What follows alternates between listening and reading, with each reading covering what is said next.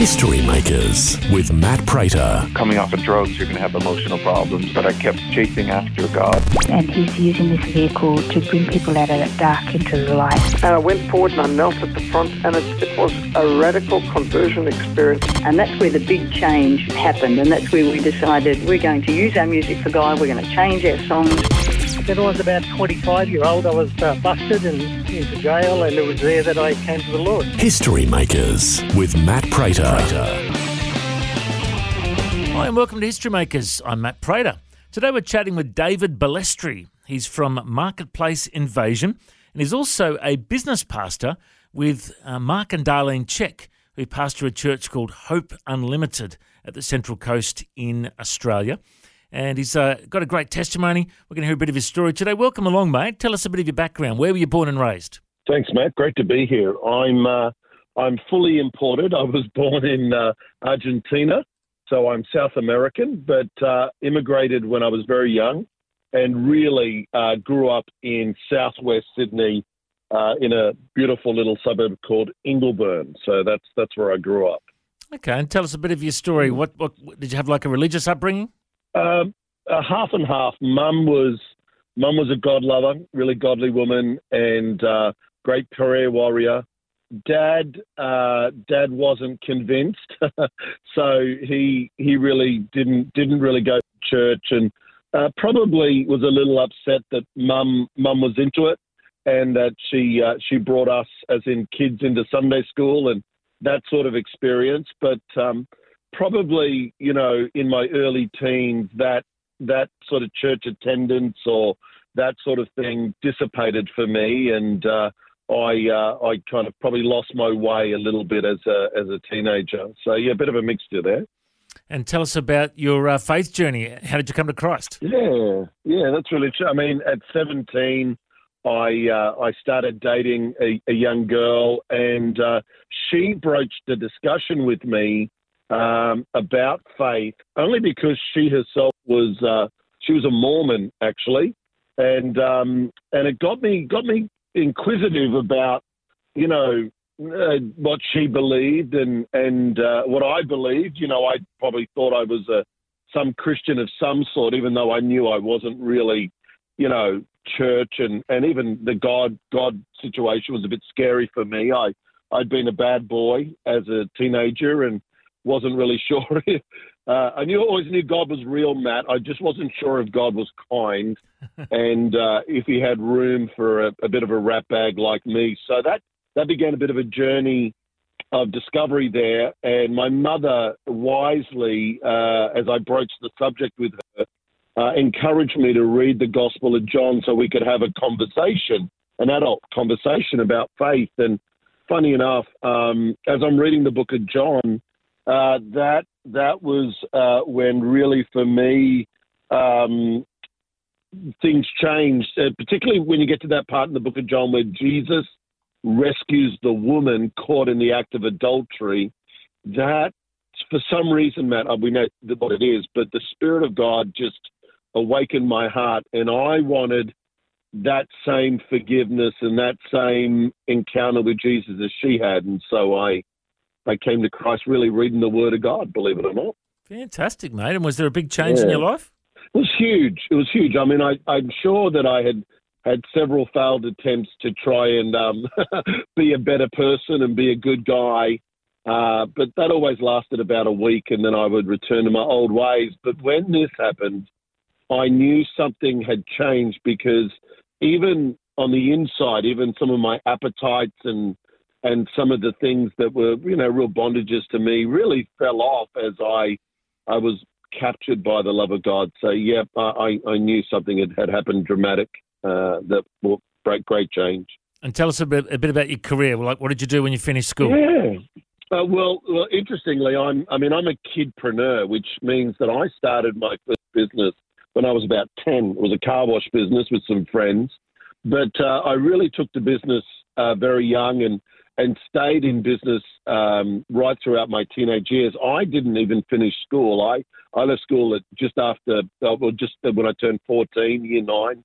So no school certificate, no HSC, and uh, was just part of my my family's business. We were in hospitality, Uh, but by the time I was like 18, I was up to business number three and then um, continued to operate in hospitality. We transitioned into pet grooming. My, my wife, she was a pet groomer.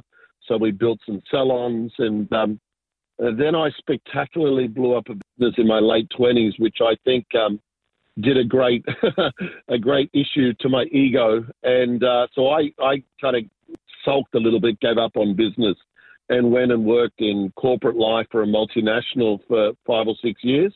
Yeah, and then in my mid thirties, got the promotion of a lifetime within this multinational company, but felt God speak to me to not take the promotion and to actually quit, resign, and um, lean into uh, the consulting and some of the men, uh, business mentorship that I, I do now as uh, part of my world, uh, which was a dramatic change. But I thank God for that. That was 15 years ago now. Wow, there you go. And for those Yeah. who don't know about Marketplace Invasion, tell us all about it. Yeah, yeah. So um, really, Marketplace Invasion is part of my consultancy uh, company, which I mentor and coach, business coach, and, and uh, spiritually coach uh, CEOs, Christian CEOs, and Christian entrepreneurs, and uh, marketplace champions. And uh, you know, by the grace of God, I do that now to a global clientele. So I've got uh, my private clients all over the world. Europe, America, New Zealand, and Australia. And um, that's really part of the marketplace invasion is uh, my expression of advocacy that uh, everybody in the body of Christ, this is how I'd say it, everybody in the body of Christ in ministry. Uh, about 3% of us are in congregational ministry, a professional pastor, youth leader, you know, worship leader, paid by the church. And the other 97% of us are just as in ministry. It's just that our sphere of ministry is different. It's usually a job or a, or a business or some other space within the marketplace. And so marketplace invasion is really how I, uh, the advocacy of that, how I train people specifically in that. And uh, yeah, that's, that's what that's about. And you've also got a role as business pastor with uh, Yeah. Mark and Darlene Zschech at uh, Yeah. Hope Unlimited at the Central Coast. Tell us about that role. Yeah. Yeah, well, that's, uh, you know, so I'm a bivocational minister by design. Uh, what I mean by that is, you know, I mean, we've got a staff holding of, you know, a very significant staff holding at Hope Unlimited Church. We're a multi campus church. And so I don't need to be bivocational uh, on the basis of income. Uh, but I, I choose it. Well, I, I believe God strategically um, led me to do, to stay bivocational. As a matter of fact, my senior pastor, Pastor Mark Zschech, is also bivocational. He runs a global media company and is also the senior pastor of the church. So uh, my role there is we've got about, oh, you know, maybe a couple of hundred business people in our church business families, and one of my roles is their pastoral care, the uh, uh, nurture, the training, the the dynamic equipping of them in their ministry roles as as business people and marketplace champions, and uh, and then I'm also an elder in the church and uh, and the business manager, so I take care of the finances and the business operations of the church. So yeah, it's a it's a good good job, good good role for me. And uh, for those who uh, might recognise the name Darlene Zschech, you know, of course, she's a, Yes. a well known worship leader. And, uh, you know, the song Shout to the Lord, one of the most popular That's Christian it. songs That's ever. You know, do, you, do you sing that around her occasionally when you're walking around? The... Uh, one, one, I, I, I joked with her uh, a couple of years ago. She sang it. It was, uh, I think it was an anniversary thing or something on stage, and I was doing the announcements straight after the song. And after the announcements, they went into a little bit of a reprise, and so I was on the stage as she was singing it. And I joked to her later, and I said, "That's it." Uh, my my dreams come true. I've sung "Shout to the Lord" with Darlene Zschech. Uh, well, there's a little bit of history there for me, too. I, I've been doing Oh. History Makers for 15 years now. Wow, and she wow. was one of my first ever interviews uh, when Oh, I when oh, I wow. first started, and we actually released a book um, with some of those Oh. early interviews, and one- and one of her one of the chapters was her testimony, and uh, you know certainly amazing woman of God, and and, and Mark as well, Yep. uh, with their influence around the world. Uh, you know what a, what a wonderful couple to work for.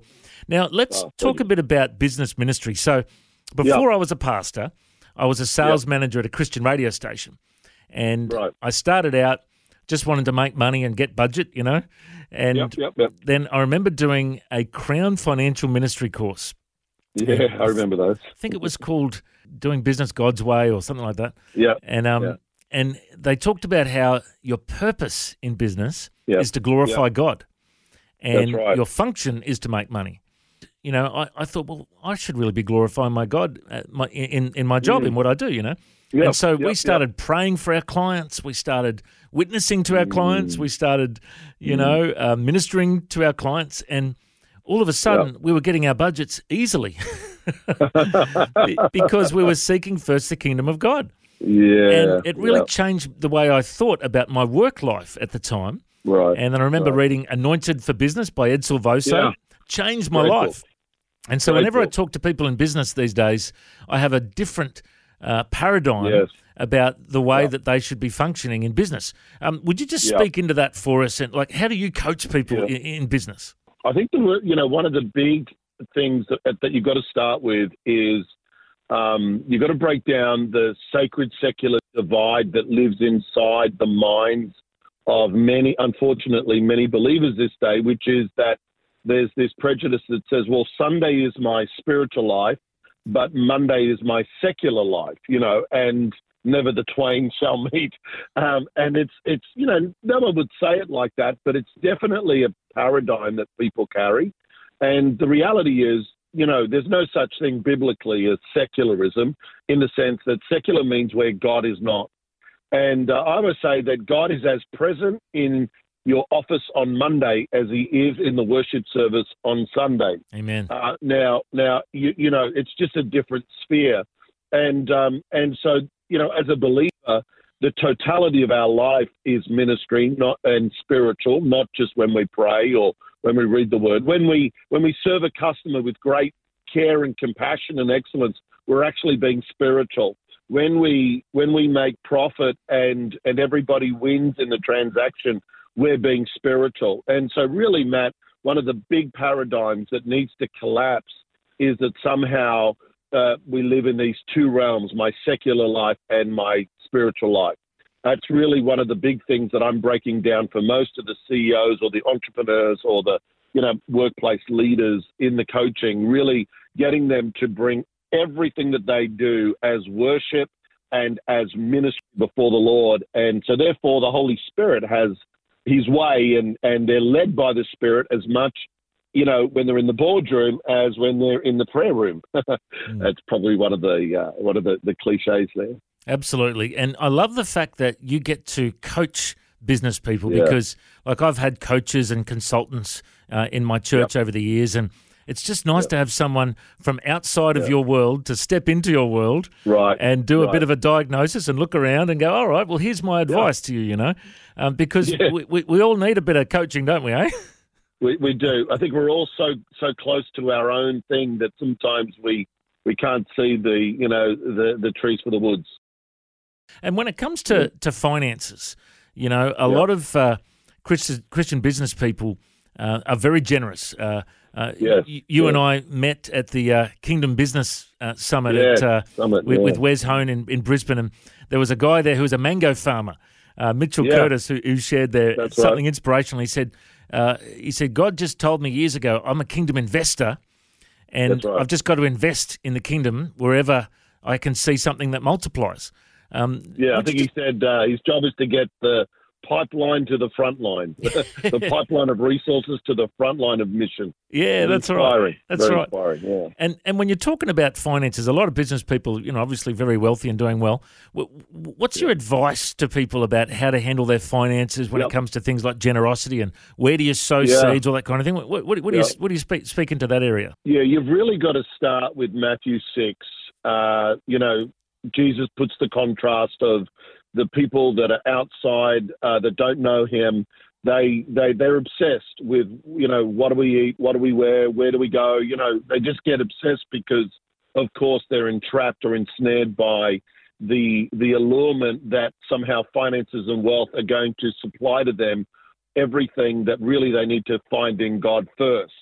And uh, Jesus makes the contrast and he says, you know, it will not be so for you, but as sons and daughters of the kingdom, seek first, uh, you know, his kingdom and his righteousness, and all these things will be added. I think the first thing is the kingdom is always first priority, not your own, find, not, not your own, you know, life, your own, you know, what, what you need. Uh, you put the kingdom first. Uh, secondly, the finances, the money, in, in a New Testament sense, uh, the money's not yours. Uh, your money's not yours. Your life isn't yours. Your business isn't yours. Everything belongs to God. The moment we come into the kingdom, we are dead and our lives are hidden with Christ in God. Jesus said, Those who would try and uh, save their life will lose it, and those who lose their life will gain it. And uh, so the money's not yours. We, I don't own anything. I'm a steward. Uh, once you come into the kingdom, ownership is no longer a viability for you. Therefore, our finances are not something that I own and then I decide what to do.